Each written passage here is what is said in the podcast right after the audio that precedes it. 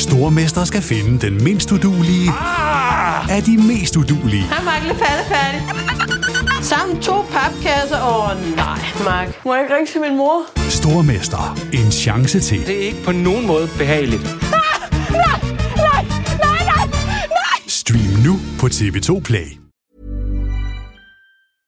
Hey, I'm Ryan Reynolds. At Mint Mobile, we like to do the opposite of what Big Wireless does. They charge you a lot, we charge you a little. So naturally, when they announced they'd be raising their prices due to inflation, we decided to deflate our prices due to not hating you. That's right. We're cutting the price of Mint Unlimited from $30 a month to just $15 a month. Give it a try at mintmobile.com slash switch. $45 upfront for three months plus taxes and fees. Promote for new customers for limited time. Unlimited more than 40 gigabytes per month. Slows. Full terms at mintmobile.com. Hey, it's Danny Pellegrino from Everything Iconic. Ready to upgrade your style game without blowing your budget? Check out Quince. They've got all the good stuff shirts and polos, activewear, and fine leather goods, all at 50 to 80% less than other high end brands. And the best part? They're all about safe, ethical, and responsible manufacturing. Get that luxury vibe without the luxury price tag. Hit up quince.com slash upgrade for free shipping and 365 day returns on your next order. That's quince.com slash upgrade. I'm Sandra, and I'm just the professional your small business was looking for. But you didn't hire me because you didn't use LinkedIn jobs. LinkedIn has professionals you can't find anywhere else, including those who aren't actively looking for a new job but might be open to the perfect role, like me. In a given month, over 70% of LinkedIn users don't visit other leading job sites. So if you're not looking on LinkedIn, you'll miss out on great candidates like Sandra. Start hiring professionals like a professional. Post your free job on linkedin.com/achieve slash achieve today.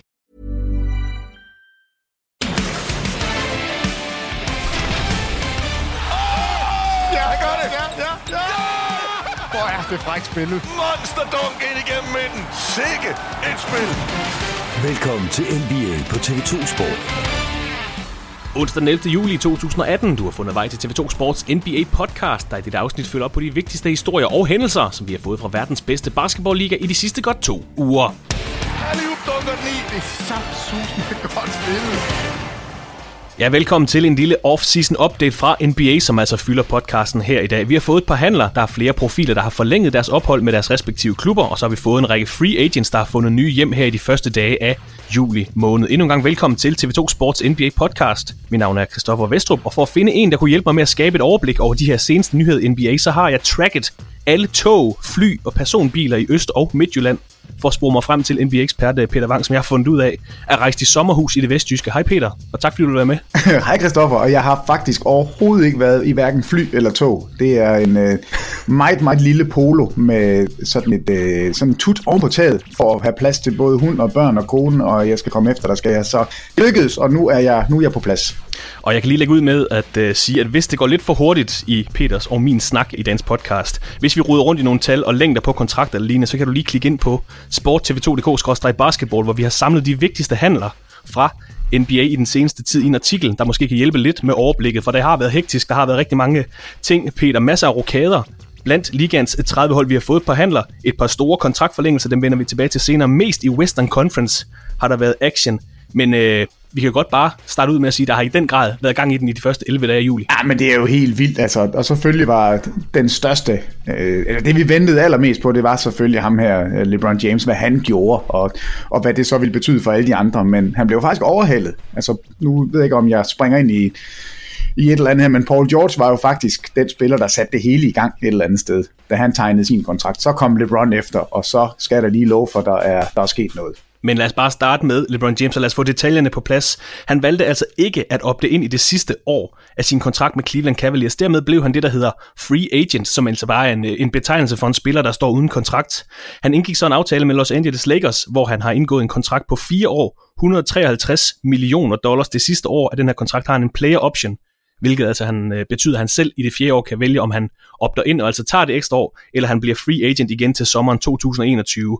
Så Peter, for første gang i 15 år, siden 2003, skal vi forholde os til en Eastern Conference uden LeBron James. vi, kan, Jamen, vi, kan det måske, øh, vi kan måske lige komme ind på, på, på magtbalancen i Eastern Conference lidt senere, men lad os lige holde os til Los Angeles Lakers først. Udover LeBron James, de har også tilført en, øh, jeg har valgt dem at kalde den The Funky Trio øh, til deres hold, altså Rajon Rondo, Lance Stevenson, JaVale McGee er kommet ind. Vi ved reelt ikke, hvordan holdet ser ud til starten af øh, sæsonen 18-19 endnu. Der kan nå at ske rigtig meget i de næste måneder, men hvis vi kigger på Lakers hold her i start juli, 11. juli 2018, hvad kan de med det her hold? Altså et hold bestående af LeBron James, Brandon Ingram, Kyle Kuzma, Lonzo Ball, Kentavious Caldwell Pope har også forlænget med dem, Rajan Rondo, Lance Stevenson, Javel McGee, så har de på unge spillere, Ivica Subac og Moritz Wagner, der dog blev skadet her nat. Hvad kan det her hold udrette, som det ser ud lige nu? Ja, men de kan vel, de kan vel kæmpe med om en plads i slutspillet, og, og det tror jeg, det er, det er nok toppen lige nu. Altså, der er ingen tvivl om, at det her hold har ikke en jordisk chance for at vinde et mesterskab. Altså, det, det er ikke et hold, som Warriors er, er specielt bange for at møde lige nu. Men når det så er sagt, så ved vi også, at LeBron James, han er altså, det er en af de bedste spillere, vi nogensinde har set, og det er en spiller, som kan tage stort set. Altså, vi to kunne spille sammen med Thomas Bilde, og så kunne vi have Christian Hylgaard med som en lange mand, der kunne, der kunne lege center, og så kunne vi næsten komme med i slutspillet. Altså, det, så god er han, men der er ikke nok på det her hold. Der er ikke kød og kartofler nok til, at man kan, kan regne med, at, at man kan nå en finaleplads. Men en slutspilsplads, tror jeg, er lige nu er det realistiske mål, men jeg tror heller ikke, de er færdige. Altså, det, er, det kan sagtens være, at der sker mere for det her hold i den her sæson, og i hvert fald sker der mere med det her hold til næste sommer, men det er jo en kæmpe lang diskussion, som jeg håber, vi kommer lidt ind i i løbet af den her podcast. Men som det ser ud lige nu, i dag, hvis øh, NBA-sæsonen begyndte nu, så vil det her hold være med i kampen om en slutspilsplads, men så heller ikke mere. Ja, for den her funky trio, som øh, jeg nævnte, de er alle sammen kommet ind på etårskontrakter, Peter, så kan vi godt starte den her diskussion, som du gerne, gerne vil have. Tror du, at den her første LeBron James-sæson hos Los Angeles Lakers bliver en slags, ja, altså, jeg ved ikke, om vi kan kalde det en overgangssæson, altså man i stedet vil, vil lave endnu et free agent splash i den næste sommer, eller måske sommeren, der kommer. Altså LeBron James har jo selv sagt, han har egentlig ikke travlt og vi har også snakket om tidligere i podcasten, at den her beslutning, han ville tage i sommeren 2018, ikke nødvendigvis var en jeg går efter mesterskabet beslutning, men måske mere sådan en livsstilsbeslutning. Jamen, jamen det er lige præcis det. Altså, og jeg, jeg tror, det er det signal, LeBron har, har sendt ved at, at tegne en for ham lang kontrakt. Altså, det er jo en tre år plus en, altså en fire års kontrakt.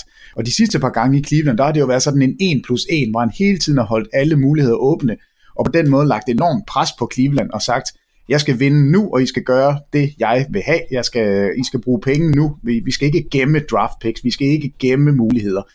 Øh, så, så det signal har han sendt til Lakers nu og sagt, jeg er øh, in it for the long run. Altså jeg tager fire år. Så han kan godt leve med et enkelt år, hvor de ikke er relevante. Altså, det skal nok blive et hold, som alle følger med, og et hold, som måske kommer i slutspil og alt det her, men det bliver ikke et hold, som vi realistisk regner med til at vinde mesterskabet.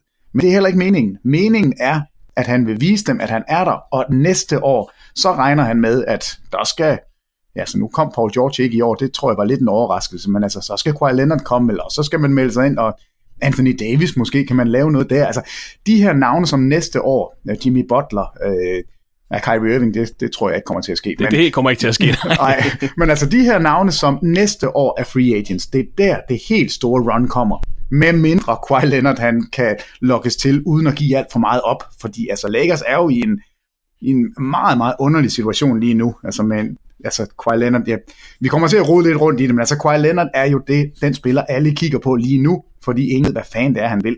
Og der er Lakers jo den store spiller, fordi Kawhi Leonard har sagt, jeg vil gerne til Los Angeles. Jeg vil faktisk rigtig gerne derhen, men hvad skal Lakers give den anden vej, og er han overhovedet, øh, kan han overhovedet spille lige nu, eller er han stadigvæk skadet, der gemmer han sig i New York? Altså spørgsmålene er jo så mange omkring Kawhi Leonard. Men LeBron James, ja, han er klar til at spille nu, men han går ind i det her, fordi han regner med, at næste år bliver de rigtig gode. Og han joiner altså hos Lakers og ja, gør Lakers til endnu et af de her rigtig mange hold i Western Conference, der kommer til at kæmpe om slutspilspladser, og som kan rangeres fra jamen nærmest fra 3. og 4. pladsen og så helt ned til 10. pladsen, altså hold som Minnesota, som New Orleans, som, øh, som Denver Nuggets, altså kan hold der på vej til at tage et step op, som ja, måske gør de det ikke, så kommer den her øh, måske nye juggernaut hos øh, Lakers, og øh, Peter, du nåede også at forsvare dig selv, du nåede at sige, at han tager afsted til Lakers og bliver måske i gåsøjne ikke relevante, altså Lakers er vel relevant. Du siger også, at folk kommer til at følge dem. Det bliver et hold, som der bliver mega meget fokus på. Men sportsligt, du siger, de er ikke mesterskabsfavorit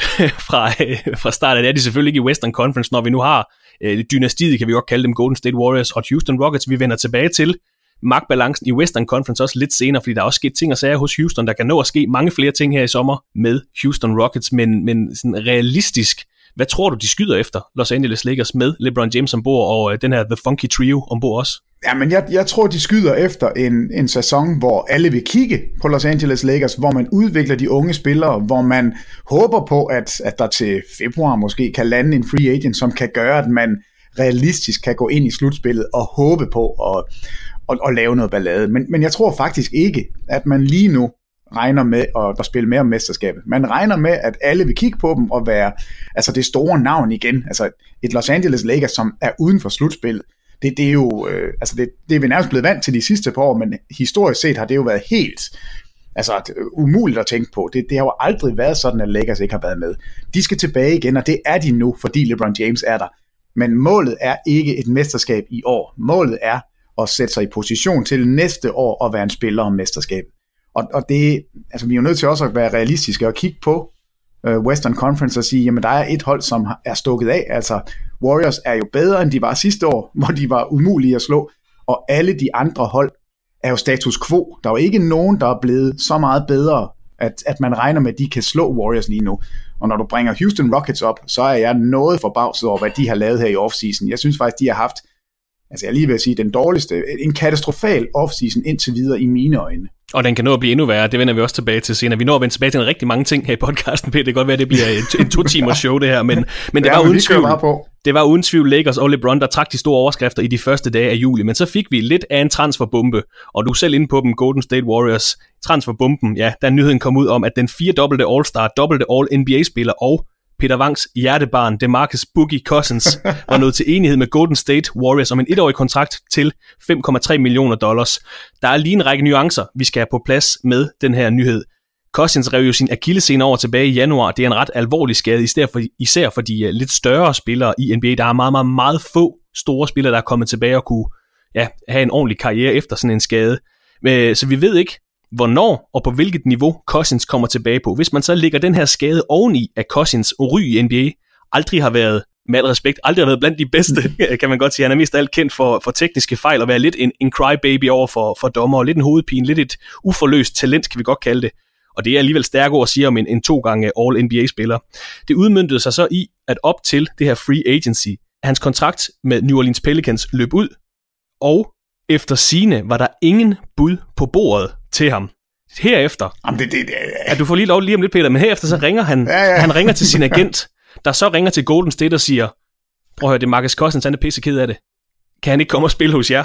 og så får de ham altså ind på en etårig kontrakt, og så gik NBA-fans amok. Men det er altså en, en rimelig vigtig nuance. En ting er hans position selv på grund af skade, på grund af ry. Noget andet er, at der simpelthen ikke var nogen bud på ham, hvilket jeg, jeg er ikke sikker på, at jeg køber den 100%, men altså, det er jo det eneste, vi har fået at vide. Men der er ikke nogen garanti for, Peter, at det her det bliver en succes, vel? Altså, når, når vi nu tager han skade med i, øh, i mente. N- Nej, altså, øh, der er så mange nuancer i det her. Når, når der ikke har været nogen bud, så tænker jeg, at der ikke har været nogen bud i den klasse, som man for et år siden havde regnet med, der ville komme. Altså de her store kontrakter. Et, ikke et makstilbud, det tror jeg ikke, nogen havde regnet med, at Cousins ville få. Men, men jeg tror, at rigtig mange hold har, har siddet og kigget og sagt, at vi kan slet ikke være med her. Vi vil ikke give Kostens 20 millioner for en sæson, når vi ikke engang ved, at man kommer til at spille. Øh, så jeg tror egentlig rigtig mange bare at har taget sig selv ud af snakken, fordi de slet ikke har troet, det var realistisk. Øh, men, men det er virkelig underligt, og, og selvfølgelig, alle fans går amok, fordi det netop er Warriors, der lander ham. Altså Steve Kerr var selv ude bagefter at sige, så nu brænder lokum, altså alle kommer til at blive så sure på os. Og jeg, har det, jeg, jeg er lidt gået i den anden øh, grøft og tænker, hvor er det fedt. Altså jeg synes, det er så morsomt, at Warriors bare altså, tager røven på os alle sammen. Det, det er det franchise lige nu, som gør, hvad man kan inden for reglerne. De snyder ikke, de gør ikke noget som helst, der er ulovligt. Og, og hvem kan være sure på et hold, som forbedrer sig hele tiden? Det er alle de andre hold, som jogger i nælderne. Det er dem, der ikke er, er oppe på beatet. Det er dem, der ikke gør noget. Altså Warriors, hatten af for, hvad det lykkedes dem at lave. Altså, øh, de kommer til at betale prisen senere. Der, der skal nok komme rigtig meget sjov snak, når Clay Thompson og Draymond Green skal forlænge. Men altså, i første omgang, så er det sjovt, at der ikke er nogen, der byder ind på Cousins, øh, og at han lander i, i Warriors. Og så er jeg nødt til at sige, at der er jo faktisk allerede sat en dato på, hvornår han kommer tilbage. 17. november, der spiller han første gang, og det er ikke noget, jeg har fundet på.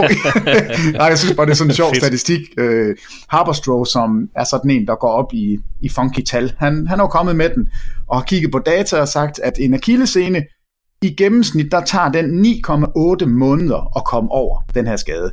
Og det betyder, altså det Marcus Cousins, fra den dato han blev skadet, så får han debut den 17. november, så det vil sige, at det er faktisk ikke ret langt ind i sæsonen. det er nok ikke helt realistisk. det er om fire, ja, måneder, også. fire måneder om seks dage, så ser vi det Marcus Cousins i en Golden State ja, Warriors trøje. Altså må det ikke realistisk, at vi ser ham en gang øh, til januar. Det, det tror jeg, at der begynder han at være med. Og Steve Kerr har sagt, at det øjeblik Cousins kan spille, altså ikke bare to minutter, men være med i kampe, der vil han være den startende center på det her hold, og det er jo det vildeste hold på papiret.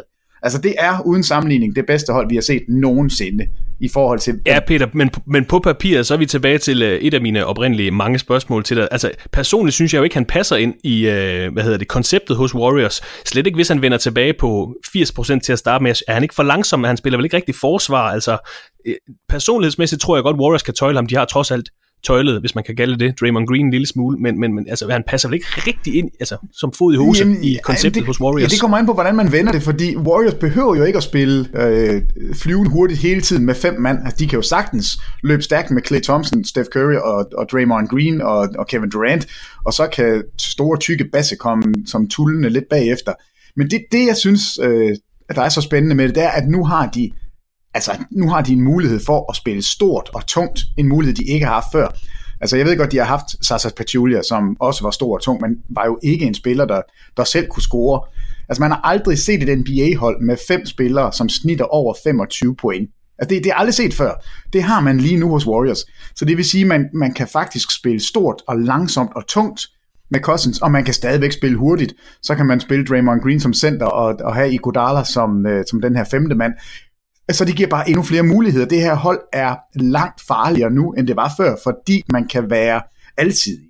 Altså det er, jo, det er jo det, vi sidste år gik og drømte om, det var at, at se Pelicans tromme ud med deres store hold. Hvad, hvad vil Warriors gøre? Kunne de matche det? Kunne vi se San Antonio komme ud med, med deres store lineup? Altså det var selvfølgelig med, med Kawhi Leonard, der ikke skulle være skadet, og Pau Gasol, der stadigvæk skulle spille. Altså det der hold, som kunne matche Warriors og give dem problemer på fysikken, det er der ikke nogen, der kan nu. Altså, der er ingen svage punkter hos Warriors nu. Der er ikke noget, de ikke kan. De kan spille stort, de kan spille småt, de kan spille tungt, de kan spille hurtigt, langsomt. Der er ingenting, det her hold ikke kan. Hvis og hvis og hvis, og det er jo det helt store, det vi ikke ved noget om, hvis Cousins kommer tilbage. For du har jo ret. Hvis du vejer halvanden 100 kilo og har sprunget af kildescenen, der er ikke ret mange, der er kommet tilbage og er flyvende. Men på den anden side, spiller Cousins over ringen, Nej, ikke ret tit. Han bruger sin store røv, og så maser han sig ind, og det er super effektivt. Så jeg kan kun se, at det, det er godt for Warriors, og for 5,3 millioner, så er det i hvert fald 100% sikkert et, altså noget, man er nødt til at gå efter. Og så må man se, virker det? Ja, fedt, så er vi endnu bedre. Virker det ikke? Jamen, så kan Kosten sidde nede på to stole nede på, på bænken. Altså, det, Værre er han skal bruge to stole, det er det gode.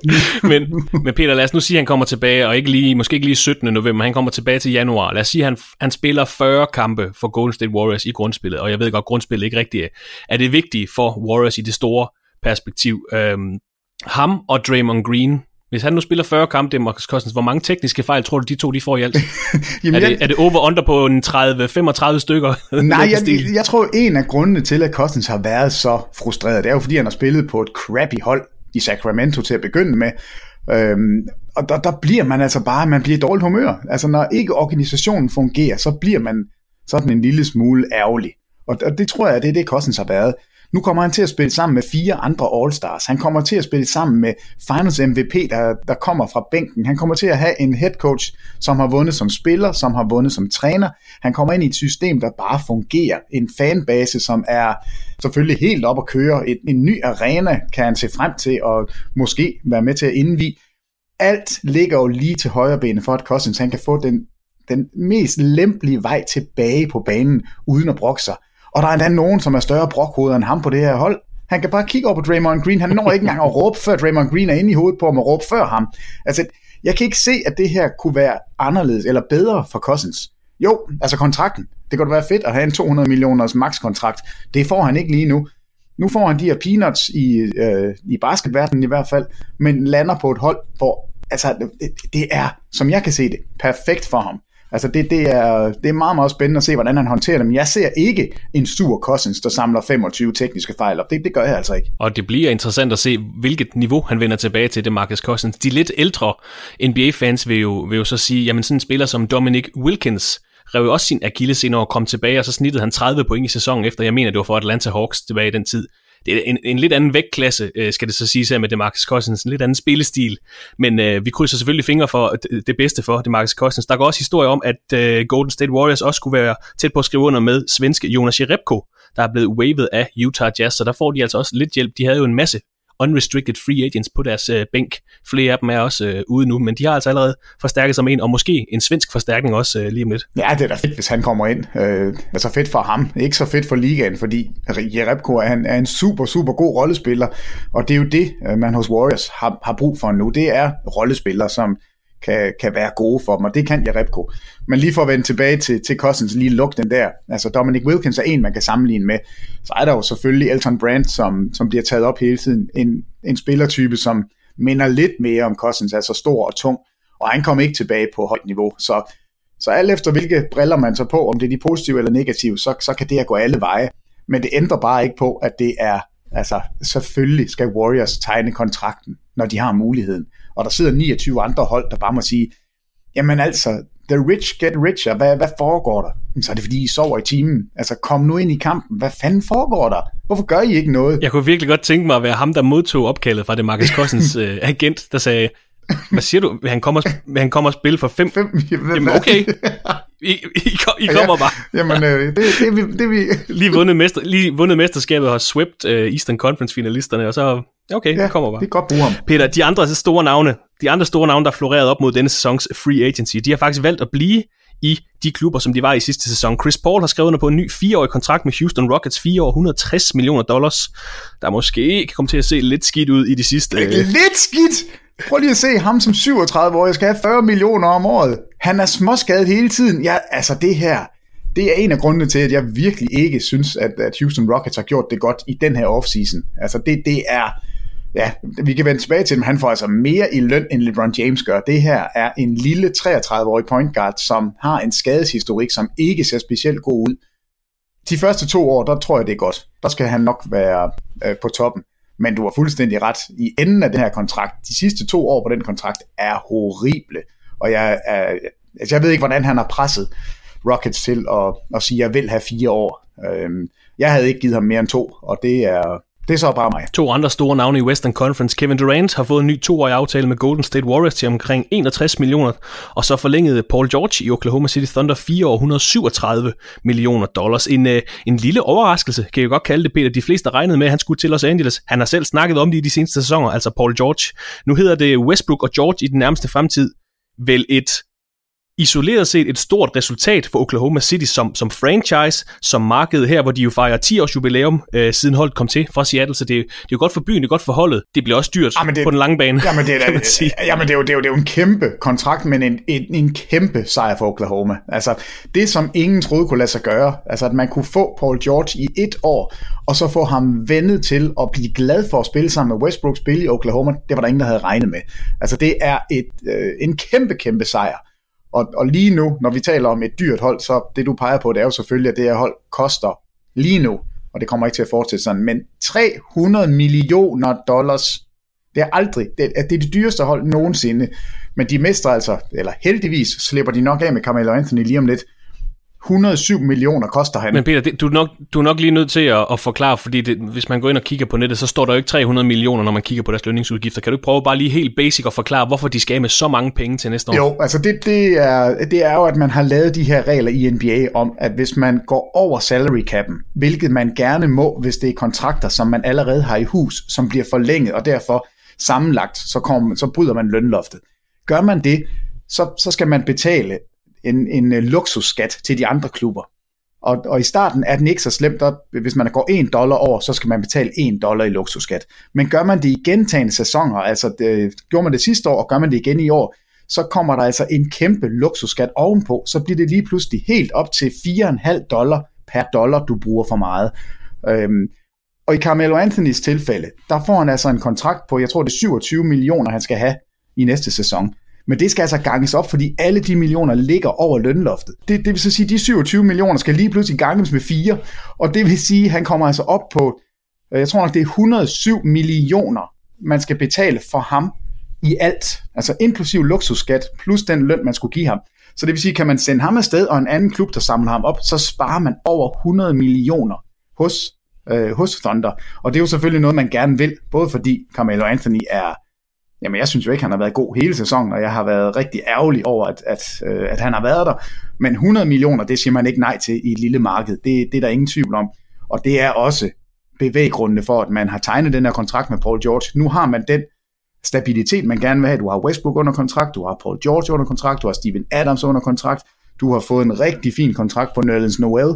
Øh, altså det her hold er lige nu for mig at se det næstbedste hold i Western Conference, og jeg ved ikke, om det, det er tidligt at rangere dem, men de har overhalet Rockets, fordi Rockets har dummet sig i den grad i løbet af den her offseason. Så det er altså på grund af det her, de her afgifter, fordi man bryder lønningsloftet i NBA, og man gør det over gentagende år, det, hedder, det der hedder repeater tax, som Oklahoma altså bliver ramt af, og det kan altså få lønningsudgifter med det her på op mod, som Peter nævner, 300 millioner. Første hold ja, nogensinde i ligaens historie, der kan komme derop.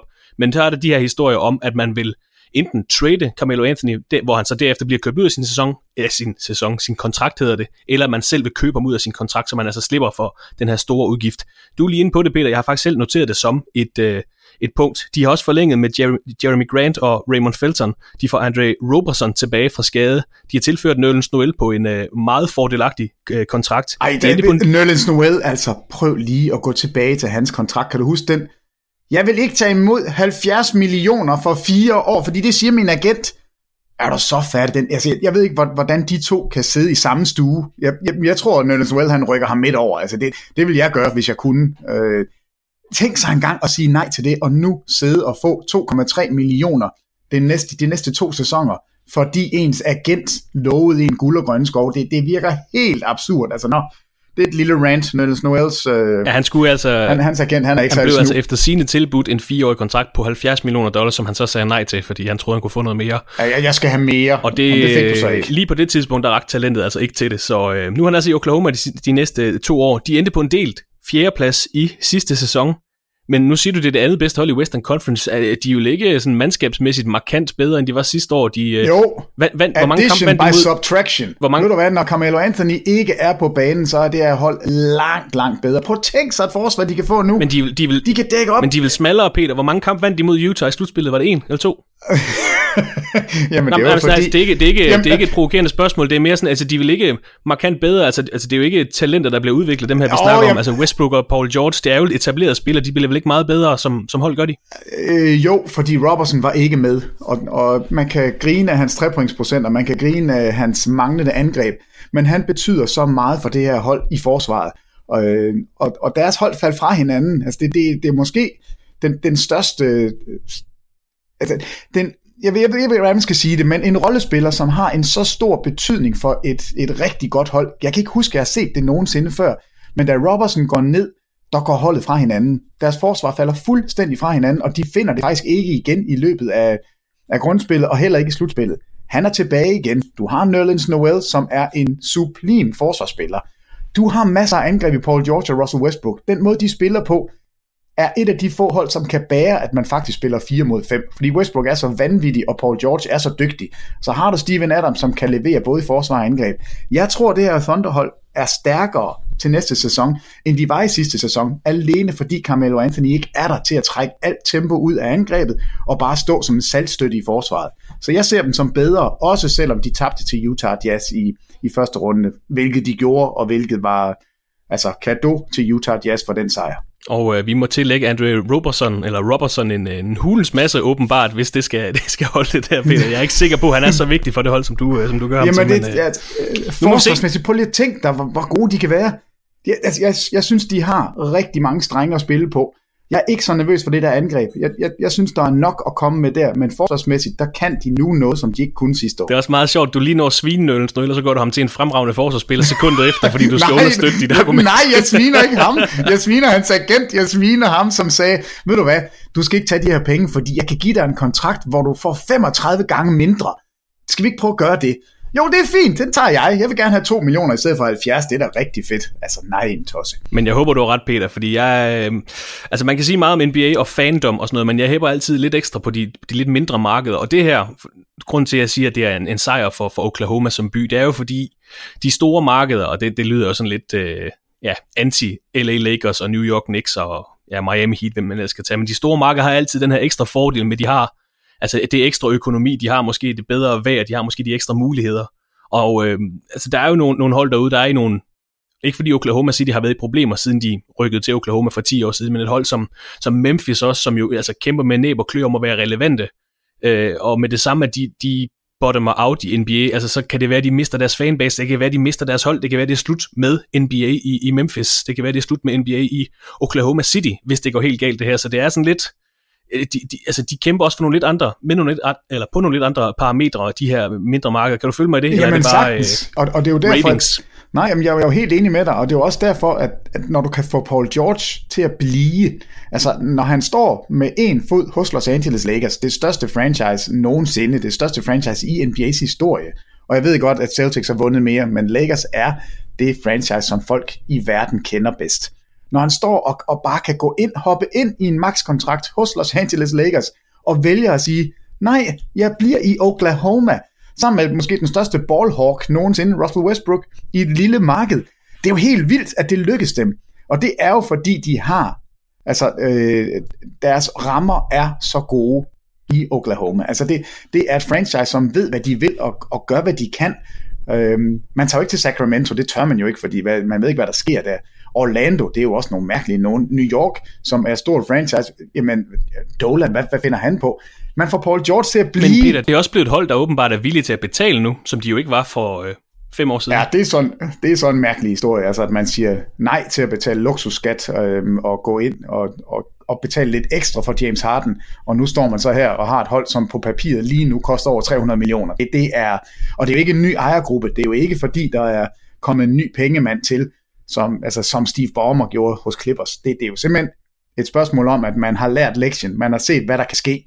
Man mistede altså en MVP i denne sæson, en tidligere MVP i Durant, og nu står man tilbage med Westbrook og er på nippet til at miste den næste store spiller i Paul George. Altså det er, det må man også bare sige, de har lært lektien og, og taget ved lære af det, og nu koster det. Men, men tænk sig engang, hvis de bare havde, havde gjort det for fem år siden, så havde det, så havde det set helt anderledes ud. Så havde NBA været, jamen, så var det måske Oklahoma, der var det, det hold, som alle skulle slås med. Men Chris Paul, Kevin Durant og Paul George bliver altså hos deres respektive klubber. Vi kan også lige fornævne et par andre store kontraktforlængelser, som, som vi har fået her i starten af juli. Nikola Jokic har skrevet under på en ny femårig aftale med Denver Nuggets til 148 millioner dollars. Det samme har Devin Booker hos Phoenix Suns. Femårig kontrakt, 158 millioner dollars. Aaron Gordon har fået en ny fireårig kontrakt med Orlando Magic, 4 år 84 millioner. Og så Zach Lavine blev først tilbudt en kontrakt af Sacramento Kings den matchede Chicago Bulls. Øh, det kunne de, fordi Lavine var det, der hed Restricted Free Agent. Dermed kunne Lavine altså... Øh, ja, han er altså hos, på, på kontrakt hos Chicago Bulls de næste fire år til i alt 80 millioner dollars. Vi kan også lige nævne, at Yusuf Nurkic bliver i Portland, Will Barton bliver i Denver, Dante Exum og Derek Favors bliver i Utah, og Avery Bradley bliver hos Los Angeles Clippers. Igen, klik ind på sporttv2.dk-basketball, hvor du kan finde alle de her øh, kontrakter i. Peter, du øh, reagerede lige øh, lidt kraftigt på Zach Lavins kontrakt hos øh, Chicago Bulls. Ah, men altså, jamen, jamen, det siger jo alt om, hvordan de her NBA-franchises, hvordan de bliver styret. For det første, Sacramento. Altså, jamen, jamen har de fuldst... Jamen, det ved jeg godt, de har. De har tabt hovedet. De tilbyder 80 millioner til Zach Lavin, som faktisk ikke er en særlig dygtig basketballspiller. At de så bliver reddet af Chicago, som matcher det her tilbud, det kan man jo bare tage sig endnu mere til hovedet over. Det her kommer til at bide Chicago Bulls i rumpen. Altså det er alt for mange penge for en spiller, som ikke er god. Altså han spillede i Minnesota, var en elendig forsvarsspiller. Han raider utrolig ringe i de her plus-minus øh, øh, statistikker, der ligger derude. Han er ikke en god basketballspiller. Han kan score point, han er 23 år gammel, han kan hoppe vanvittigt højt, og han kan lave dunk, som, som man altså, så englene synger, men det er jo ikke det, der giver, øh, der sejrer på banen. Han skulle have haft det halve. Altså han sagde selv, da han fik et tilbud på 60 millioner over fire år, der var han sådan helt chokeret over, at Chicago kunne finde på at øh, byde så lidt for ham, og kunne hjælpe mig, om de så ikke giver ham 80. Altså, eller officielt tror jeg nok, det er 78 millioner, han får, men, men det er for meget. så Levine er ikke de her penge værd, medmindre han overrasker helt vildt. Øh, jeg tror ikke på det. Jeg tror, de bliver så ærgerlige. De skulle have lavet ham gå, og det er...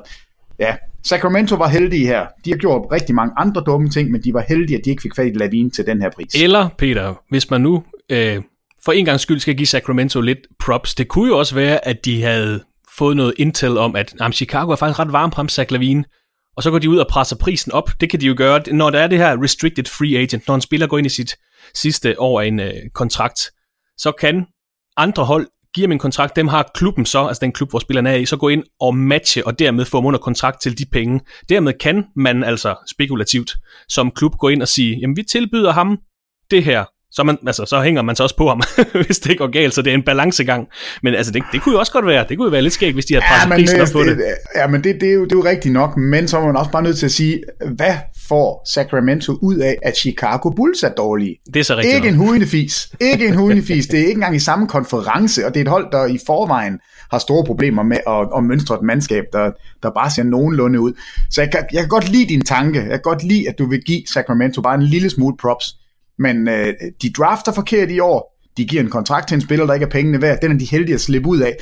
Jeg, jeg har ikke set Sacramento gøre noget fornuftigt i, jamen jeg kan ikke, siden Chris Webber han spillede der, altså det, det er, det er et horribelt, horribelt ledet hold, og det, det fortsætter bare. Altså, de er sat med ringe. Er der andre af de her kontrakter, lige nævnt, Peter, der øh, springer i øjnene? Det er jo igen, vi er i nogle små markeder. Altså, Nikola Jokic bliver i Denver. Øh, Devin Booker bliver i Phoenix, Aaron Gordon forlænget i Orlando, og så de her øh, lidt mindre navne, altså øh, Utah beholder Dante Exum, Derek Favors, Avery Bradley bliver hos Los Angeles Clippers. Er der nogle af de her navne, der lige øh, springer øjnene, som du synes er bemærkelsesværdige, eller som du er sur på, eller noget lignende? Nej, øh, nej, ikke, øh, nej, altså det er jo selvfølgelig rigtig mange penge til Booker, det er rigtig mange penge til Jokic, men det er altså unge stjerner på vej op i NBA, så der kan jeg godt forstå, at klubberne de siger, det, det, bliver, det, det bliver vi simpelthen nødt til, det, de er pengene ved, det er max-kontrakter, det er spillere, som vi skal have under kontrol i fire eller fem sæsoner, så, så det kan jeg faktisk godt forstå. Det er jeg ikke sur på. Det kan da godt være, at, øh, at Booker han ikke om tre år viser sig helt at være pengene værd, men den yngste spiller, der nogensinde har scoret 70 point. Øh, Jokic, måske den mest alsidige big man, vi har i NBA. Øh, det, det, det synes jeg er helt på sin plads. Altså de kontrakter har jeg ikke noget imod. Det er mere de der mellemstore kontrakter, som bliver givet til spillere, som ikke er pengene værd. Altså, det kan godt være Aaron Gordon, at den bliver man, man også en lille smule træt af, men der kan i det mindste se noget mere potentiale, end hvis man sammenligner med Zach Lavine. Altså Zach Lavines kontrakt kan jeg slet ikke forstå. Jeg synes, det er så underligt, at man har, ja, at man har tegnet den, og der er endda to klubber, der gør det samme. Øh, det, det undrer mig bare. Men de andre, det er fint. Lidt senere så kigger vi også på, hvilke navne vi mangler at få en afklaring på i den her sommer. Men hvis vi, hvis vi lige skal nævne et uh, par navne og klubber, der har leveret overskrifter her i juli måned, så vi har fået et par handler, øh, der måske kan et eller andet, Peter. Lad os bare lige få dem nævnt for en god ordens skyld. Den her, det er jo øh, sommerens helt store blockbuster. Charlotte Hornets, Chicago Bulls, Orlando Magic blev enige om en fælles handel, hvor Charlotte sikrer sig Bismarck Biombo, øh, Chicago får Gillian eller Julian Stone og Orlando får Timothy Moskov og Jerry Grant. Det var jo lige til at forsvide på panden af. Men øh, øh, måske en lidt øh, kuriøs handel, Peter. Nu har vi været inde på det her med luxury tax, men Wilson Chandler, solid starter fra Denver Nuggets, er skiftet til Philadelphia 76ers i bytte for ja, det man kalder cash considerations, det er altså et mindre økonomisk beløb. Jeg mener faktisk kun, man må give 3 millioner i det her cash considerations, så det er ikke ret mange penge, og der kan man så sidde og, øh, og tænke som NBA-fan, når man kan se, at Denver faktisk også sender et fremtidigt anden rundevalg til Philadelphia i den her handel. De sender altså en spiller og et fremtidigt draft pick i bytte for, lad os bare sige, det er 3 millioner dollars. Hvorfor giver Denver Nuggets en solid starter væk for penge? Og igen, det er ikke et kæmpestort beløb, men det er igen, fordi Denver også bryder det her lønloft, som vi lige har været inde på. Og selvom Wilson Chandlers løn til næste sæson kun er på 12,8 millioner dollars, så sparer den var op mod 50 millioner dollars i de her tax monies ved at sende ham væk. Et lidt funky økonomisk system, Peter, men der er altså mening bag galskaben, men det er en, en meget fin spiller, uh, Philadelphia Forening. Det er faktisk jamen, lidt, jamen, vi en, har gået... en undervurderet handel, uh, synes jeg faktisk her i sommer. Ja, og det er jo en spiller, som vi i et par sæsoner har håbet på ville komme væk fra Danmark, netop fordi han kunne bidrage et andet sted. Og, og der må jeg så også bare sige, det er jo fordi, man ikke er forudseende nok. Altså Denver har jo, hvis de havde haft en eller anden cap-expert til at sidde med et regneark, så vil man jo for længst kunne have set, vi skal give en max-kontrakt, vi skal dit, vi skal dat, det koster så så mange penge. Wilson Chandler er vi nødt til at trade nu, hvis vi skal have noget for ham. Så har man undgået at stå i den her situation. Det er Philadelphia. De er jo super, super gode lige nu, fordi de har holdt på deres penge. De ved præcis, hvor meget de har at give til hvem så kan de få en spiller som, som Wilson Chandler, som kan hjælpe dem næste år. Han kan spille minutter i slutspillet. Og det er sådan, hvis man er et hold, der går efter at komme hele vejen, altså vinde et mesterskab. Hvis du får fat i en ny spiller, det eneste du skal kigge på, det er, kan den her spiller bidrage i slutspillet? Og det kan Wilson Chandler. Så det er en fantastisk handel i mine øjne for Philadelphia. Og så er det altså lidt, altså jeg, jeg, jeg synes, det er lidt et billede på, at, at Denver ikke har været sådan helt forudseende nok. Øh, jeg ved godt, at det, altså jeg kan ikke gøre det, men der sidder jo nogen derude, som har en uddannelse i det her. Øhm, og hvis ikke man har en uddannelse i det, og man tænker, hvad skal jeg lave, så bliv cap expert. Altså simpelthen finde ud af, hvordan fungerer salary cap'en. Fordi det er et, øh, et kæmpe et kæmpe puslespil, men du skal have styr på det, og det kan ikke passe, at man ikke har kunne forudse det her. Så jeg synes, den var sovet i timen. Jeg synes, Philadelphia har været snu og vente til det rigtige tidspunkt, og det er jo, det er jo en super god handel for dem. Og grunden til, at Philadelphia har øh, cap space, det er jo, fordi mange af deres spillere er på deres rookie-kontrakt, fordi nu roser vi dem, Peter, de har eddermame også været dårlige i en overrække Philadelphia. Altså før den her The Process endelig blev sat i gang, så var der altså fire sæsoner, hvor de var det et af de suverænt dårligste hold i ligaens historie, så de har altså også været igennem lidt, uh, lidt modgang for at nå her til, jamen, for at have noget det fleksibilitet. Var, det var, jamen fuldstændig rigtigt, men det var jo den kalkyle, man lavede. Det var det, man sagde, nu tager vi. Øhm, og, og, og der var vi træt af dem. Altså, ja, der, vi kunne ikke svine dem nok i de sæsoner der. Nej, altså, de var da så røvsyge at se, fordi altså, de vidste jo godt, de tabte alle kampe. Og, og spillerne kæmpede, men de var, det var bare dårlige spillere. Men man må så også bare sige, at, at når reglerne er, som de er i NBA lige nu, altså at man drafter i forhold til, hvor dårlig man er, Hvordan skal man få en stjerne? Det er gennem draftet, eller via free agency. Det sker ikke ret tit. Eller via trade. Det sker ikke ret tit. Øh, så gjorde de jo det rigtige. Og lige nu er det jo dem, der er de kloge. De sidder og siger, at vi har haft fire dårlige år. Ja, men øh, det er da ikke værre end at være et hold, som ligger i slutspillet et enkelt år, så er de ude i slutspillet året efter. Så hellere være rigtig dårlige i fire år, hvis du så kan få et hold, som faktisk har en mulighed for at gå hele vejen. Det må vi så sige, det har Philadelphia nu.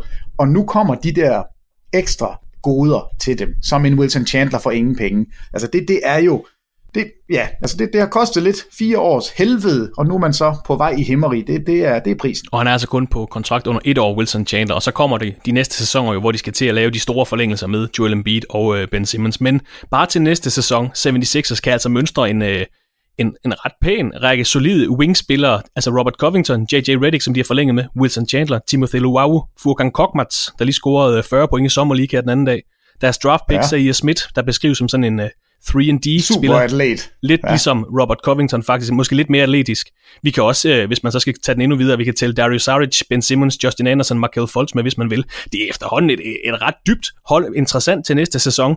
Øh, det var bare lige en indskudt sætning, Peter, fra en indskudt sætning til et indskudt spørgsmål. Hvis vi to lige nu går ned til bookmakeren og skal sætte penge på en finalist fra Eastern Conference til NBA-finalerne 2019, Hvem skal vi sætte penge på lige nu? Ja, dem skal du sætte på Boston, men øh, så skal du sætte dem på Philadelphia lige efter. Okay. Altså det er de to, det er de to tophold, øh, og så sidder Toronto nok og, og råber og skriger op i Canada og siger, vi vandt 59 kampe sidste år, vi var de bedste.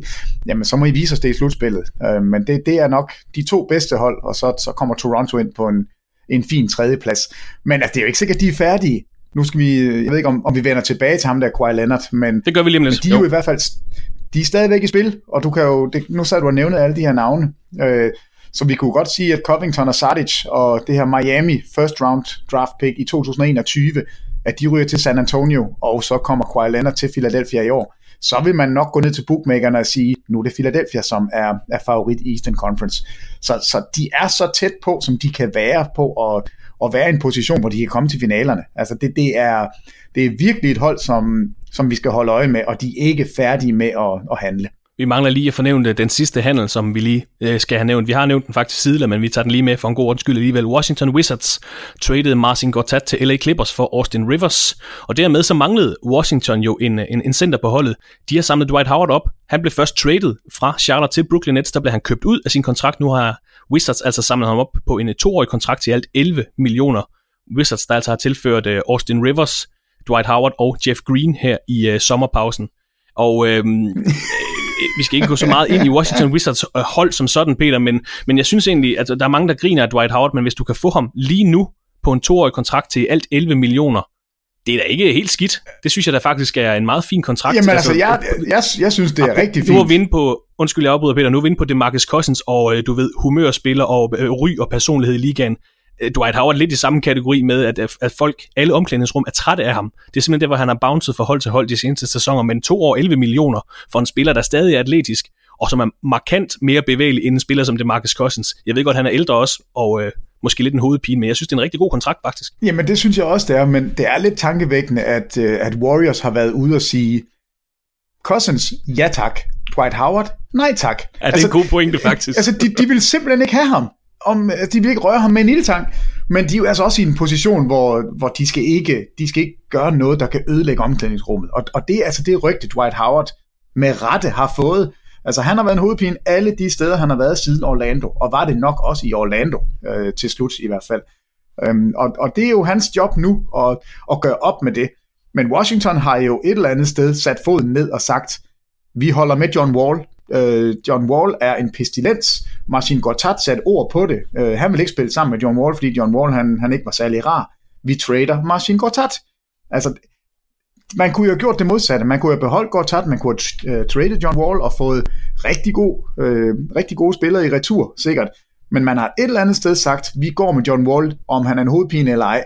Nu tilføjer vi så bare Jeff Green, som er en, er en lidt sjov spiller. Austin Rivers, som alle hader, øh, fordi han har spillet under sin far. Og nu topper vi det så lige med Dwight Howard. Øh, altså det, det bliver virkelig et øh, meget, meget specielt hold at, at følge næste år. Og, og de få Washington Wizards fans, som er i Danmark, de må virkelig altså tage en dyb indånding og så håbe på det bedste, fordi på papiret ser det her, det, det ser eksplosivt ud, men jeg er også nødt til at være med dig og sige, det er, hvis Dwight Howard kan finde sit gamle jeg, og bare være nogenlunde normal i omklædningsrummet, tage bukserne på på den rigtige måde, og ikke vende t-shirten forkert, eller være med at grine hele tiden, så lad os nu se, om ikke det faktisk kan blive rigtig godt. Han er stadigvæk en af ligaens absolut bedste rebounder. Han er stadigvæk en altidig forsvarsspiller. Han kan stadigvæk dunke, når han modtager bolden over ringen. Man skal bare ikke give ham den i posten og sige, nu skal du lave alt muligt fik om dæk, eller prøv at se, om du kan lære at skyde trepointskud. Nej, du skal bare dække op. Det er det, du skal. Øh, så, så kan det godt gå hen og være rigtig, rigtig fint, men det er et, øh, et sats. Men en rigtig god pointe, at øh, han lige var inde og runde Golden State, og de sagde, nej, eller stak. Han var også nej, efter, nej, det vil vi ikke have. som rygterne sagde, ind og vinde øh, Boston Celtics, men nej, det var heller ikke. Nej, men, øh, tak. jeg krydser faktisk fingre for, for Wizards til næste ja, sæson. det gør jeg også. Og, og Dwight Howard, men øh, det var de, vi har to, tre, fire handler måske, der har været her i, i sommeren, så skylder vi måske også at nævne de vigtigste free agents, der er kommet til nye klubber. Peter, du kan lige notere dig, om der er nogle af de her navne, øh, som jeg nævner, der er specielt interessante. Altså, vi har nævnt LeBron James, vi har nævnt DeMarcus Cousins. DeAndre Jordan har fået en etårig kontrakt til 24 millioner med Dallas Mavericks. Så lykkedes det. De så lykkedes det. Ja, det tog kun fire år. Men Tony Parker forlader San Antonio efter 17 sæsoner og fire mesterskaber, og har skrevet under på en toårig aftale med Charlotte Hornets, hvor han altså kommer til at spille sammen med sin landsmand Nicolas Batum. Og øh, den ved jeg godt, Peter, du gerne vil sætte nogle ord på lige om lidt. Trevor Ariza, der sidste år spillede for topholdet Houston Rockets, har skrevet under på en etårig aftale med Phoenix Suns til 15 millioner dollars. Julius Randle har fået to år til i alt 18 millioner hos New Orleans Pelicans. Detroit Pistons har indgået kontrakter med Jose Calderon, Sasa Pachulia og Glenn Robinson III. Indiana Pacers har samlet et par scorer op. Doc McDermott, Doc McDermott hedder han, har fået en treårig kontrakt til 22 millioner, mens Tyreek Evans har skrevet under for et år og 12 millioner. Portland har skrevet under med Nick Stauskas og Seth Curry til henholdsvis 1,6 og 3, undskyld, 5,6 millioner dollars fordelt på en etårig og en toårig kontrakt. Og så har Milwaukee Bucks hentet lidt størrelse. Brook Lopez har fået en etårig kontrakt til 3,5 millioner dollars, mens Ersan Ilyasova vender tilbage til Milwaukee på en treårig kontrakt til i alt 21 millioner dollars. Og så nævnte vi The Funky Trio til øh, Lakers, Nerlens Noel til Oklahoma City Thunder. Jeg ved, Peter, at dit nostalgiske hjerte det bløder lidt med Tony Parkers afgang fra San Antonio, men er der ellers noget, vi skal snakke om med de her nye spillere i nye klubber? Mm, ja, men jeg synes, der er meget at snakke om, men ja, altså jeg vil jo, jeg, jeg synes, der er sket så mange mærkelige ting i San Antonio de sidste par år. Altså, jeg, jeg synes virkelig, det er underligt, at man, øh, at man ikke kan komme overens med Kawhi Leonard. Det forstår jeg simpelthen ikke. Altså, jeg elsker Popovich, jeg elsker øh, den måde at lede et franchise på, som man har gjort i San Antonio i 20 år. Og nu har man altså en situation, hvor Kawhi Leonard er utilfreds. Han løber rundt i New York og gemmer sig for, for de repræsentanter fra San Antonio, der prøvede at finde ham. Altså, det er jo nogle vanvittige historier, der kommer frem nu, hvordan han bliver gennet ind i baglokaler på hoteller, så, så man ikke kan få fat i ham og, og tjekke hans skade.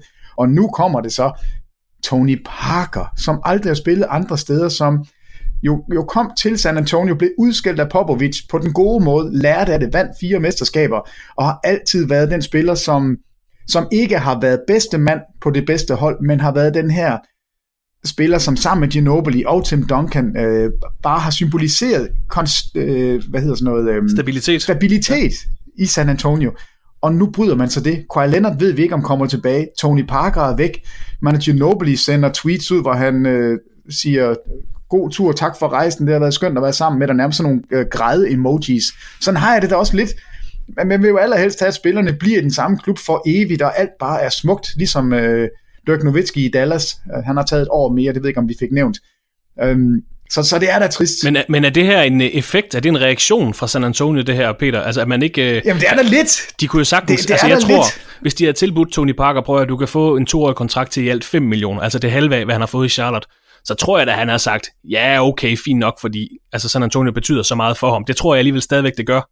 Så, men er det, det virker lidt som en reaktion, det her fra San Antonio side. Jamen altså, historien er jo, at, at Tony Parker har været den mest vokale omkring Kawhi Leonards skade. Altså fordi han selv havde den samme skade og sagde, at min skade var 100 gange værre end Kawhi Leonards, og se mig, jeg er tilbage på den halve tid. Nu løber Kawhi Leonard rundt i New York og, og piver. Altså det, det, det kan jeg slet ikke arbejde med. Og det skulle Kawhi Leonard efter sin være blevet rigtig sur han, over. Ja, det, det, det faldt ham virkelig for brystet. Øhm, og der har San Antonio så gjort, altså et eller andet sted har de jo sagt, vi, vi holder med dig, Kawhi Leonard, nu smider vi Tony Parker væk, vi lader ham gå, vil du så ikke godt komme tilbage og spille for os? Altså det, det tror jeg der også er med i snakken. Øh, Kyle Anderson, fik vi nævnt ham, at han også har, har tegnet kontrakt jo også væk fra San Antonio. Øhm, endnu en spiller, som var i San Antonio og er opdraget i San Antonios kultur, og, og som jeg synes passede rigtig godt ind i San Antonio. Han er også væk. Det er lidt som om den her eller det, det er officielt, det er slut nu. Altså der er Ginobili tilbage af, fra den her generation, eller fra det her hold, og, og det er da trist. Øh, det er altid trist at se noget smukt gå bort, specielt hvis det går bort på en måde, som, som ikke er øh, er sådan flot og, og lækker på en. Altså, det, jo, jeg er trist. Jeg synes, det er ærgerligt, Tony Parker ikke slutter sin, sin karriere i San Antonio. Det, det må jeg sige. Og lige for at få detaljerne på plads, Kyle Anderson fik altså tilbudt en 4-årig 38 millioner dollars kontrakt af Memphis Grizzlies, som San Antonio havde muligheden for at matche. Det har de så ikke gjort, så Kyle Anderson han skifter altså til Memphis Grizzlies, spilleren, der bare bliver kaldt slow-mo, så det bliver... ja, du har faktisk fået et, eller vi har fået et spørgsmål på netop den kontrakt, Christoffer, inde på Twitter. Ja, øh, hvor der bliver spurgt til, hvad vi synes om den. Øh, det, det er lidt sådan en, er, er det ikke lidt for meget at betale for ham? Men det kan jeg så sende videre til dig, Peter. Det er jo, det er jo 9 millioner om året for, for en spiller, som er, er han i sin fjerde sæson? Noget af den stil. Han skal til sin fjerde ja, sæson skal, måske. Ja, det tror jeg rigtigt. Øh, og og jeg, jeg tænker faktisk, at det er en okay kontrakt. Øh, når San Antonio ikke matcher den, så bliver jeg en lille smule nervøs, for det er jo dem, der ser ham i det daglige. Men det er sådan en spiller, der er ikke noget, han er super god til, men han er bare stabil til det hele. Altså han dækker godt op, han er god til at aflevere, han kan rebounde, han er, altså det er jo Boris Diaw øh, light, vi, vi taler om. Det er en spiller, som, som, som bare er alsidig, og, og det er nok prisen for sådan en, en type som ham. Så jeg synes egentlig ikke, at, at, øh, at det hverken er for meget eller for lidt. Øh, det, jeg, jeg synes egentlig, den rammer ret, ret fint. Og en spiller som, nu siger du, han altid altså fundamentalt klog basketballspiller. Altså han, han mangler de atletiske evner, men kan måske kompensere for det ved at være klog. Og, altså 9 millioner, altså man, nogle gange skal man også, jeg tager også mig selv i nogle gange, og sammenligne med, hvad andre spillere har fået i andre situationer og andre tidspunkter i deres karriere. Og det er jo lidt svært, altså han får 9 millioner om året, og ikke fordi det skal være Dwight Howard hele tiden, men Dwight Howard får, hvad var det, 5,5 per sæson, ikke? Altså sådan, det, det er måske lidt en skævvridning, men... men... Jo, men det, det du kan sammenligne med lige nu, synes jeg, det er måske at sige Zach Lavine. Altså, er Zach Lavine en spiller, du vil give dobbelt så meget? Altså, i min bog, nej. Jeg vil hellere have Carl Andersen, end jeg vil have Zach Lavine. Så på den måde er det jo en billig kontrakt. I min verden. Ja, men jeg, er, jeg er tilbøjelig til at give dig ret, Peter. For en gang skyld. det lyder godt. men Peter, det sidste punkt, jeg har på dagsordenen, det er de her resterende interessante navne, som vi mangler for afklaret. Og nu har vi været inde på det mange gange, men hele den her Kawhi Leonard øh, saga, som jeg synes faktisk, at øh, der er blevet lagt en lille dæmper på på det seneste. Man hører, man hører selvfølgelig ikke noget fra Kawhi Leonard selv, fordi han aldrig øh, taler til medier. Man hører aldrig noget fra San Antonio selv, fordi de aldrig taler til medier. Så det er meget lidt, vi ved, men der er slet ikke kommet nye, hvad hedder det, øh, nuancer på den her historie ud på det seneste. Og øh, for dem, der ikke lige er med, det, det omhandler jo den her skade, som han pådrog sig i slutspillet i forrige sæson, som har holdt ham ude i alle på nær ni kampe i sidste sæson. Og så er hold og spillere altså simpelthen gået så meget skævt af hinanden, at Kawhi Leonard har bedt om at blive traded væk, og San Antonio prøver stadig at redde hvad hedder det, samarbejdet mellem de to. Det er jo selvfølgelig en tidligere finals MVP, og det er jo, det er jo lidt øh, en, en, det er en sag i sig selv, Peter. Men fordi det er en spiller, der er imod San Antonio, fordi San Antonio igennem 20 år har været det her øh, stabile miljø, er det så ikke sådan, at man automatisk holder med holdet i den her sag, hvor, lad os sige, det var i og igen, det skal ikke altid være Sacramento, men lad os sige, det var Sacramento, så vil man tage spillerens parti.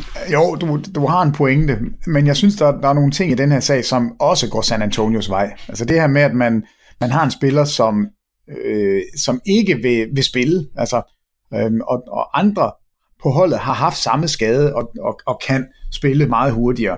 Man vil ikke engang mødes med repræsentanter fra klubben. Det her med, at man gemmer ham på et hotel i New York, at han ikke har nogen, eller han har en agent, men det er ikke agenten, der snakker, det er onklen, der snakker, og der er så mange mærkelige historier om hele håndteringen af sagen, og det bliver ikke endnu, eller det bliver ikke mindre mystisk nu, hvor, hvor flere klubber gerne vil have fat i ham, men San Antonio holder lidt igen, de vil selvfølgelig have så meget, øh, altså så gode spillere, så, så gode draft picks den anden vej. Altså det, den eneste sådan direkte handel, jeg har hørt om lige nu, det er den her fra Philadelphia 76ers, hvor de tager og Tia Covington og Sardic, og så vil vi give Miamis første rundevalg i 2021. Det vil vi give væk for at få Kawhi Leonard. Der har San Antonio svaret igen og sagt, at de vil have tre første rundevalg, plus Covington og Sardic. Så det er det eneste sådan konkrete tilbud, jeg har hørt om. Ellers så er det sådan nogle gissninger med Lakers. Øh, vi vil gerne have fat i Brandon Ingram. Nå, men vi vil ikke give Brandon Ingram. Nå, så har vi have Lonzo Ball og Kyle Kuzma. Nå, men vi, nede. altså, det er kun det er sådan noget diffus noget. Men, men, men det, der så gør det endnu mere specielt, det er den her agent, som jo er den, der forhandler en kontrakt, og det er Mitch, Mitch Frankel, hedder han. Og det er en helt nystartet agent, som ikke har andre klienter. Jo, han har sikkert et par stykker, men ikke nogen store navne. Og det gør bare, at ingen af de andre hold har nogen relation til ham. Det vil sige, de har ikke nogen mulighed for at få en indikation på, om Kawhi Leonard vil tegne kontrakt i 2019, om han vil forlænge der, for det er jo det, der er hele problemet. Det er, at han har et år tilbage i San Antonio, og ingen klubber vil, vil give ret meget for ham medmindre de har en stærk fornemmelse af, at han vil blive i klubben. Så det er jo faktisk, øh, for at vende tilbage til Paul George, det er jo den samme situation, som Oklahoma stod Præcis. i sidste år, at han var, de havde ham kun øh, på kontrakt et år, og så skulle de prøve at overbevise ham om at forlænge. Det er så lykkedes for dem, og øh, for det lille markedets øh, skyld, heldigvis for dem. Men det er jo så det problem, problemstilling, de andre klubber, der gerne vil trade for ham, også står i. Ja, og, og øh, heldigvis for San Antonio, så har Paul George tegnet med Oklahoma, for det er jo den kontrakt, de vil pege på og sige, jamen ved I hvad, prøv nu at se, hvad man fik fra Paul George. Det var Oladipo og Sabonis, det er der ikke ret meget. Nu blev Oladipo så vanvittigt god, meget, meget hurtigt, men, men det kan man jo ikke vide sig sikker på, hvis man trader. Så vi vil da ikke give tre første runde valg og to af vores starter på, altså for ham, hvis det er, at, øh, at Paul George gik for så lidt, som han gjorde sidste år. Øhm, og modsat, så vil de klubber, der trader for ham, de har jo nu en mulighed for at sige, det kan lade sig gøre. Hvis vi får fat i ham nu, så kan vi holde ham væk fra Los Angeles Lakers, som alle peger på, at, at det er der Kawhi Leonard gerne vil hen. Så, og det er jo derfor Philadelphia er så interessante. Philadelphia har midlerne til at få fat i ham, og de har spillerne til at omgive Kawhi Leonard med, som man faktisk godt kunne forestille sig, at han ville blive. Så jeg håber, jamen jeg håber virkelig, at hvis ikke det kan lykkes at få ham til at blive San Antonio, hvilket stadigvæk er, er det, jeg ønsker allermest, at, at man får løst problemerne, at, at han fortsætter der. Hvis ikke han skal det, så håber jeg virkelig, at han kommer til Philadelphia, og Philadelphia får ham overbevist om at blive, fordi vi skal da snart have bare en enkelt god spiller, der rykker fra Western Conference til Eastern Conference, for det er da, altså det er jo et punkt i sig selv, den her skævvridning af, af ligaen, det er jo helt grotesk, som det ser ud lige nu, med spillere i øst og spillere i vest. Så hvis Kawhi Leonard han sådan lidt kunne gå den anden vej, det ville være rigtig godt for ligaen, og det vil også bare være rigtig sjovt at se, hvad Magic Johnson og, og Rob Pelinka ville gøre i Los Angeles. Nu mistede de Paul George, de fik LeBron, men hvad nu hvis Kawhi Leonard ikke kommer? Hvad nu hvis ikke der er nogen andre stjerner, der kommer? Er det så spildte kræfter, de har brugt? Altså det, det, det synes jeg er lidt sjovt. Og jeg så også, Peter, du har været inde og stemme på vores Facebook-gruppe, hvor jeg havde lavet en afstemning her i mandags om, hvad man troede, om Kawhi Leonard blev i San Antonio, eller om han skiftede til en anden klub. Du tror simpelthen, han bliver ja, tror, i, han i bliver. San Antonio. Det er øh, optimistisk, øh, ja, meget. vil jeg sige, ud fra hvad vi, har, hvad vi har hørt de sidste måneder. Jeg læste også et citat for noget tid siden, hvor der stod, og øh, det kan jo have noget at ændre sig, og det er heller ikke sikkert, det er 100% øh, rigtigt. Det stod dog på ESPN, som vi dog øh, tager for gode ord, men der stod, at at øh, Kawhi Leonard har ikke ændret sig, det er kun selskabet omkring ham, der har ændret sig. Det synes jeg egentlig var lidt interessant, øh, at øh, efter sin skulle være den her lidt benegale onkel, og så den her nye agent, der, øh, der gør det svært for i hele den her øh, situation. Men øh, jeg tror alle i det mindste er enige om, at vi håber bare snart at få en afklaring på det, fordi det er bare sådan lidt en... Jamen det er jo sommerens sidste store brik, kan vi godt kalde det. Altså der er de her snak om Carmelo Anthony. Bliver han købt ud? Bliver han traded og så købt ud? Og hvor skriver han sig under? Bliver det Miami? Bliver det Houston? Houston ja. Bliver det Los Angeles Lakers? Eller hvor det er hen? Altså det er de... Men Kawhi Leonard er sommerens sådan, sidste store brik. Er vi ikke enige om det? Jo, absolut. Og, og han er ikke bare en stor, han er jo en, en gigantisk brik. Det var, det var min favorit sidste år til at blive ligaens MVP det er en back-to-back defensive player of the year. Det er en finals MVP. Det er en spiller, som kan ændre et franchise. Altså det er jo ikke, vi taler ikke om en rollespiller. Det her er en af de helt store kanoner. Så det er en, det er en, en, en, en kæmpe brik. Altså øh, en dominobrik, der kunne vælte en hel by. En lille by som Viborg ville blive rykket over, hvis det var, at Kawhi Leonard han, han væltede der. Nej, altså det, det, er, det er meget, meget interessant at se, hvad der sker. Og, og desværre kan det jo sagtens være, at han starter i San Antonio, og det her det trækker ud, og han bliver traded til februar. Altså, det, det, det er ikke sikkert, at vi får nogen afklaring på det, inden sæsonen går i gang. Det er langt fra sikkert. Men de sidste brækker, der mangler at falde på plads den her sommer, Kawhi Leonard, Carmelo Anthony, så har vi en spiller i Houston, eller det ved vi ikke, om han er, Clint Capella, restricted free agent. Øh, stor del af holdets succes i sidste sæson. De seneste nyheder melder om, at han ikke er, han er ikke helt tilfreds med det, som øh, Houston de har tilbudt ham. Han vil gerne have en 100 millioner dollars kontrakt, som den Steven Adams han fik i øh, Oklahoma City her for nogle år siden. Han er en af de store Jamen, brækker, vi mangler for svar på. Der er lidt øh, jamen, jamen, har han ikke fortjent 100 millioner, når, når Steven Adams får det, når han har været så vigtig en brik? Altså, jeg kan ah. godt forstå, at han, han lige nu siger nej. De der 4 år 60 millioner, som vi har hørt, at, at Houston skulle have tilbudt, det kan jeg godt forstå, at han siger nej til. Øh, fordi der er klubber derude, som, som har brug for Clint Capella, men den, der har allermest brug for ham, det er Houston Rockets selv. Og hvis de vil give lille kriser 160 millioner over fire år, så har de med også at give 100 til, til Clint Capella over fire år. Så det jeg kan godt forstå, at han, han vil have lidt mere. Og det vil være en stor bet for Houston Rockets, der jo har mistet Trevor Ariza, har man mistet uh, Luc Richard Mbah her i free agency. Hvis de også mister Clint Capella, så uh, er der måske noget om din snak om Oklahoma er det næstbedste hold i Western Conference. Det, Jamen, jeg synes allerede, det, de to spillere, du har nævnt nu, har jo været så stor en del af deres forsvar. Det har været lige præcis det, der har kunne gøre, at Chris Paul og, og James Harden har kunne excellere i angrebet. Det er, fordi man har haft de her rollespillere til at dække op. Nu har man smidt de to bedste af dem væk. Altså, jeg, jeg synes, det er katastrofalt, hvad der er sket i Houston. Og nu står man, og, og vi regner med, at uh, Carmelo Anthony er på vej, fordi det er i hvert fald det, de siger, de gerne vil have ham. Så forestil dig lige, du får Carmelo Anthony ind, i stedet for Trevor Ariza og Luke Richard Mbar Amute, NBA's flotteste navn. Det er simpelthen en nedgradering i den grad. Altså, jeg, jeg er så skuffet over, at øh, specielt Ariza fik lov til at gå. Jeg kan godt forstå, at han sagde ja tak til 15 millioner. Men hvis Houston havde haft, altså, så giv dog 125 til, til Chris Paul, og så give 15 til Ariza. Jeg forstår det simpelthen ikke. Jeg synes, det er så mærkeligt, og det, det kommer virkelig til at, at ændre deres hold næste år. Andre brækker, vi mangler at få, få lagt her i sommeren. Isaiah Thomas, hvor skal han spille hen næste sæson? Husk, at han var øh, femte eller kom på femtepladsen i MVP-afstemningen i 16-17 sæsonen. Der har været snak om Orlando Magic på det seneste. Lidt interessant at se, hvilken type kontrakt han får. En, øh... ja, ja, det er jo lige præcis det. Det er kontraktens størrelse. Det er næsten det, der bliver det mest interessante, fordi altså, det er en, en spiller, som har snittet over 30 point for bare to år siden. Det er en spiller, som hvis han er skadesfri, så kan han virkelig score, men han skal også lande det rigtige sted. Fordi han er ikke en, en ørn i forsvaret. Han er en lille fyr, som, som har det svært. Så, så han skal have noget hjælp omkring sig. Så det skal helst være et sted, hvor der er en, en shooting guard sammen med ham, som kan tage de defensive opgaver på modstandernes point guard. Det er, Altså, han skal jo tilbage til Boston, hvis det virkelig skal fungere for ham, og det kommer han ikke. Og Isaiah Thomas tidligere holdkammerat, Marcus Smart, er faktisk et af de øh, varmeste navne lige for tiden, hvor han, han, han er også restricted free agent, men øh, ser ikke ud som om, han er interesseret i at samle øh, den option op hos øh, Boston, som han har. Ham er der snak om, der snak om Jabari, Par- Jabari Parker, andet valget fra 2014, draftet restricted free agent hos Milwaukee Bucks. Er der et hold, der tør tage chancen mod ham? Her nævnes Sacramento Kings, det gør der faktisk også med Marcus Smart. Så er der alle de her øh, spekulationer om Carmelo Anthony, hvornår han bliver købt ud, hvis han bliver købt ud, bliver han traded, bliver han så købt ud, og hvor ender han egentlig henne? Der er også øh, lidt snak om spillere som Dwayne Wade, Manu Ginobili, begge har luftet tanken om at øh, retire, men øh, ah, må ikke Dwayne Wade vinder tilbage til næste sæson, men øh, det mangler vi også for svar på. Og så er det et, et ret stort spørgsmål, Peter, efter LeBron James exit i Cleveland. Bliver Kevin Love i Cleveland, og øh, skal der flere væk? Der er allerede blevet nævnt, at Kyle Korver øh, efter sine øh, skulle være på vej væk derfra. Vi aner ikke hvorhen, men at øh, de lufter i hvert fald tanken, hvad med Kevin Love?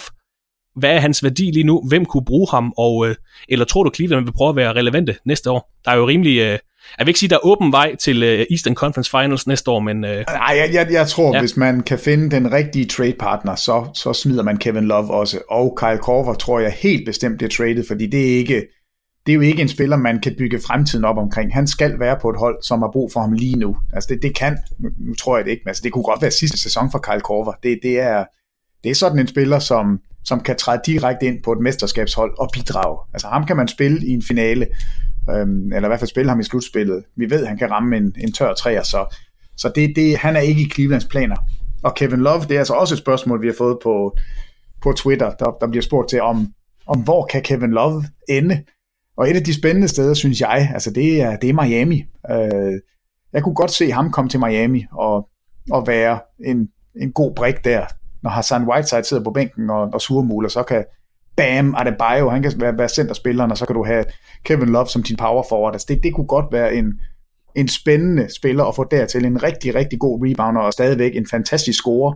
Og ligegyldigt hvor han lander. Men hvad er, hvad er Kevin Loves rolle i NBA lige nu? Jeg mener, han er øh, 8-29 år lige nu, at han er gået fra at være the man i Minnesota, så blev han anden tredje jul i, i Cleveland. Hvor ser du ham som en brik i sæsonen 18-19 i NBA? Ikke nødvendigvis geografisk, men hvilket niveau øh, står han til at, at, at, at opretholde? Jamen, jeg ved ikke, om det er mig, der, der se, øh, er for nostalgisk, men jeg ser ham som en all-star. Jeg ser ham som en spiller, der, der snitter 25 point per kamp og 12 rebounds. Jeg ser ham som en spiller, som kan være øh, det bedste angrebsvåben på et godt hold. Altså, jeg kan se ham være den bedste angrebsspiller i Miami. Det, det, det vil jeg faktisk kunne se. Jeg vil se ham øh, kunne træde direkte ind i Toronto og være en rigtig god spiller i Toronto. Øh, hvis man går væk fra DeMar DeRozan eller Kyle, øh, Kyle Lowry.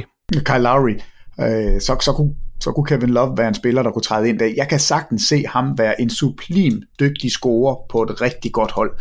Jeg, jeg tror, at de her fire år sammen med LeBron har været, det har været rigtig hårdt for Kevin Love at, at gå fra at være en altså All-NBA-spiller i Minnesota til at komme til Cleveland og finde ud af, at alt går igennem LeBron James. Alt, ikke bare en enkelt gang imellem, men hver eneste gang at blive lavet om til en trepointskytte, i stedet for at være en post-up-spiller, en high-post-spiller, som, som han var i Minnesota.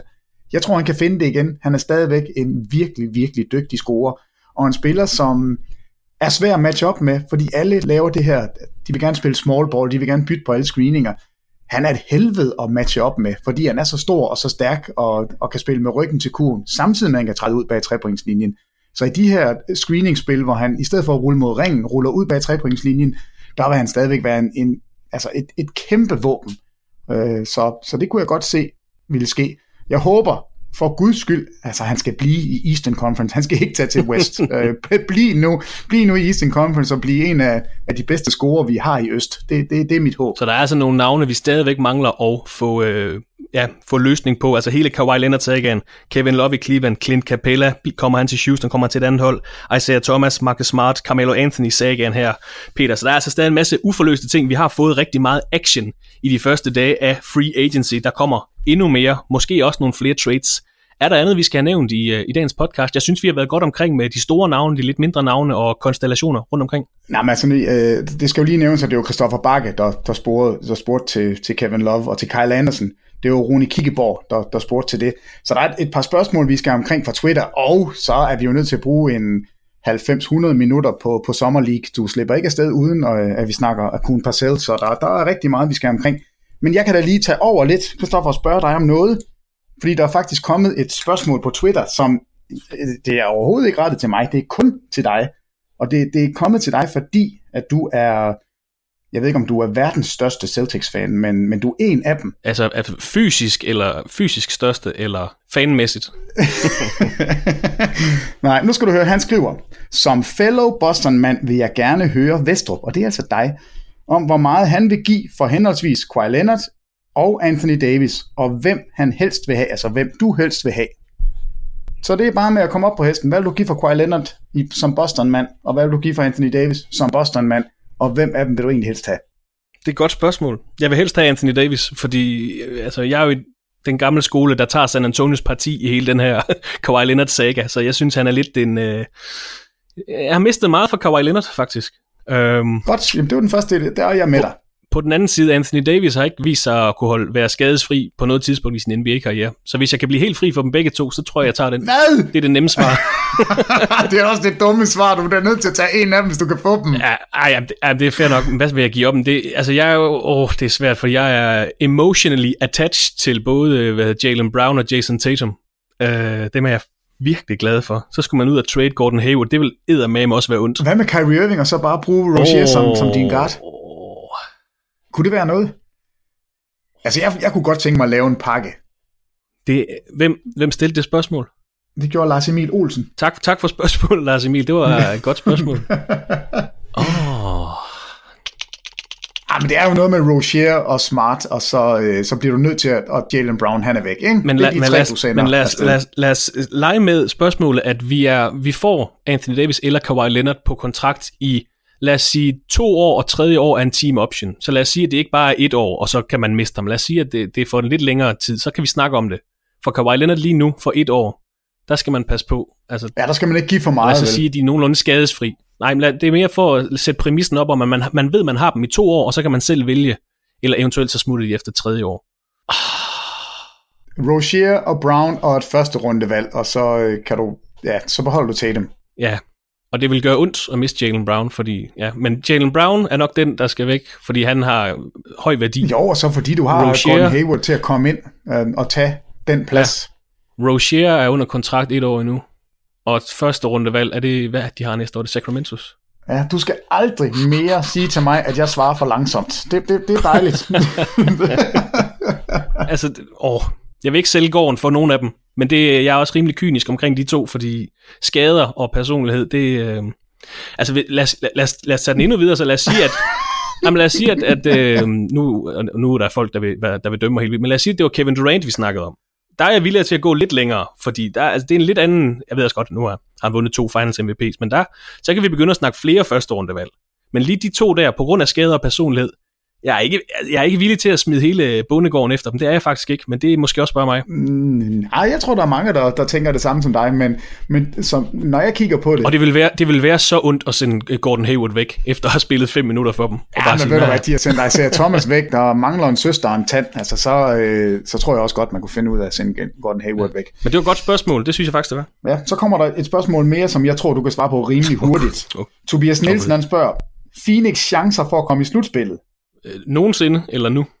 Øh, jeg er god fra til i 2019. Er ikke i 2019. Ikke i 2019. Nej, godt, så de er 0. Det er sjovt, jeg sad faktisk og kiggede på dem her. Den anden, en anden er altså en, en kerne med uh, DeAndre Ayton og Devin Booker og Josh Jackson. Hvis Josh Jackson bare kan udvikle bare en, en lille smule offensivt, plus hvis Marquise Chris og Dragon Bender Bare, altså, de har ikke de er uforløst talent indtil videre, men de er også stadig meget unge. De skal i gang med deres, er det tredje sæson, de skal i gang med nu? Og men Western Conference er så gode. Altså, er der så færdige? De er jo kun blevet bedre. Jeg håber, jeg kry- krydser fingre for dem. Det kunne være, jeg synes, det er et funky hold. Det er et sjovt hold, men altså, potentialet er der. Men det er ikke slutspil til næste år. Nej, der, der er jeg også. Og, og så har han lige et spørgsmål også til, at det er også Tobias Nielsen, der spørger til Markel Fultz. Øhm, hvad, hvad tror du om hans fremtid? Fordi det synes jeg er et sjovt spørgsmål, for der er ingen, der ved det. Men jeg tror på ham. Jeg tror på, at Fultz han kommer til at spille en stor sæson, og det er ikke fordi, jeg har set ham lave noget som helst andet end at drible, men det er fordi Brett Brown siger det. Og jeg tror på Brett Brown. Brett Brown kommer af San Antonio.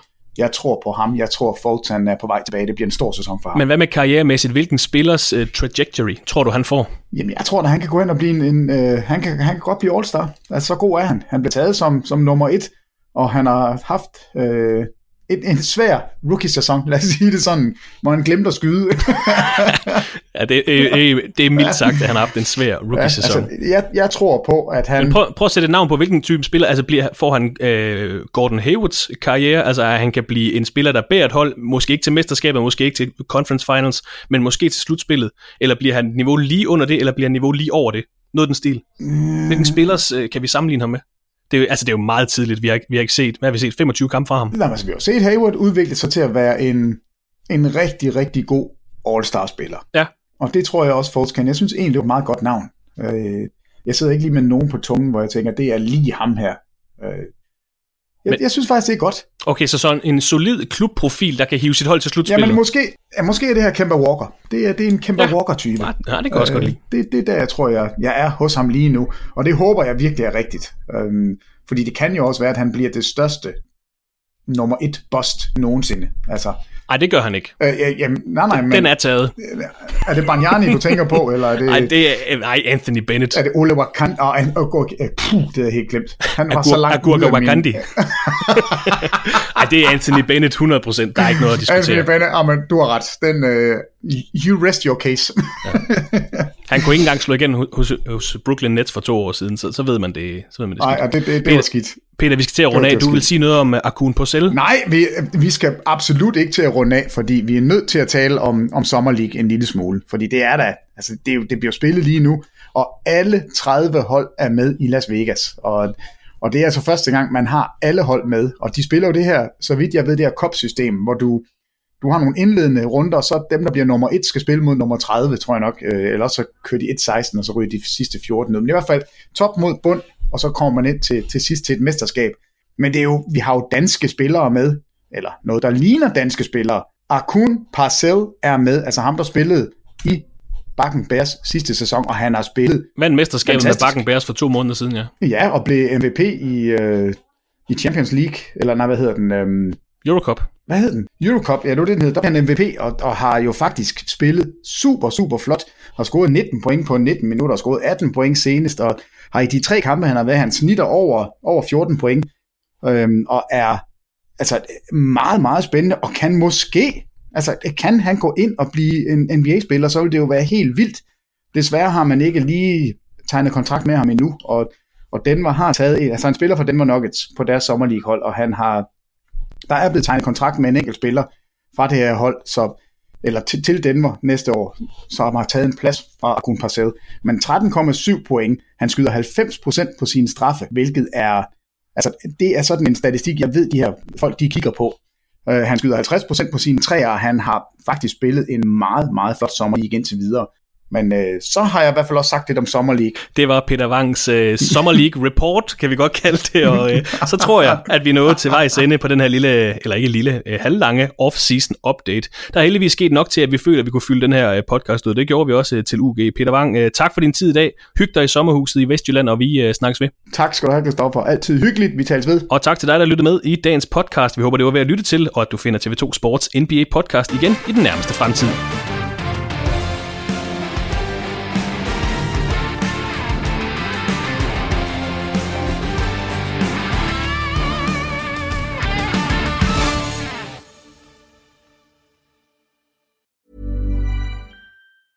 The biggest names in tennis are coming to Paris for the most anticipated Roland Garros in years. Tennis Channel Plus is your place to watch. Stream every court from your phone or smart TV live in HD. Experience three weeks of unparalleled tournament access as the world's top players in tennis face off against each other. Will the veteran champions continue their dominance, or will a fresh face emerge to challenge their legacy on the clay courts? Daily live coverage of this epic showdown begins Monday, May 20th. Don't miss a matchup. Stream it now with Tennis Channel Plus to be there when it happens. Hi, I'm Daniel, founder of Pretty Litter. Cats and cat owners deserve better than any old fashioned litter. That's why I teamed up with scientists and veterinarians to create Pretty Litter. Its innovative crystal formula has superior odor control and weighs up to 80% less than clay litter. Pretty Litter even monitors health by changing colors to help detect early signs of potential illness. It's the world's smartest kitty litter. Go to prettylitter.com and use code ACAST for 20% off your first order and a free cat toy. Terms and conditions apply. See site for details. Even when we're on a budget, we still deserve nice things. Quince is a place to scoop up stunning high end goods for 50 to 80% less than similar brands. They have buttery soft cashmere sweaters starting at $50, luxurious Italian leather bags, and so much more. Plus, Quince only works with factories that use safe, ethical, and responsible manufacturing. Get the high-end goods you'll love without the high price tag with Quince. Go to quince.com/style for free shipping and 365 day returns.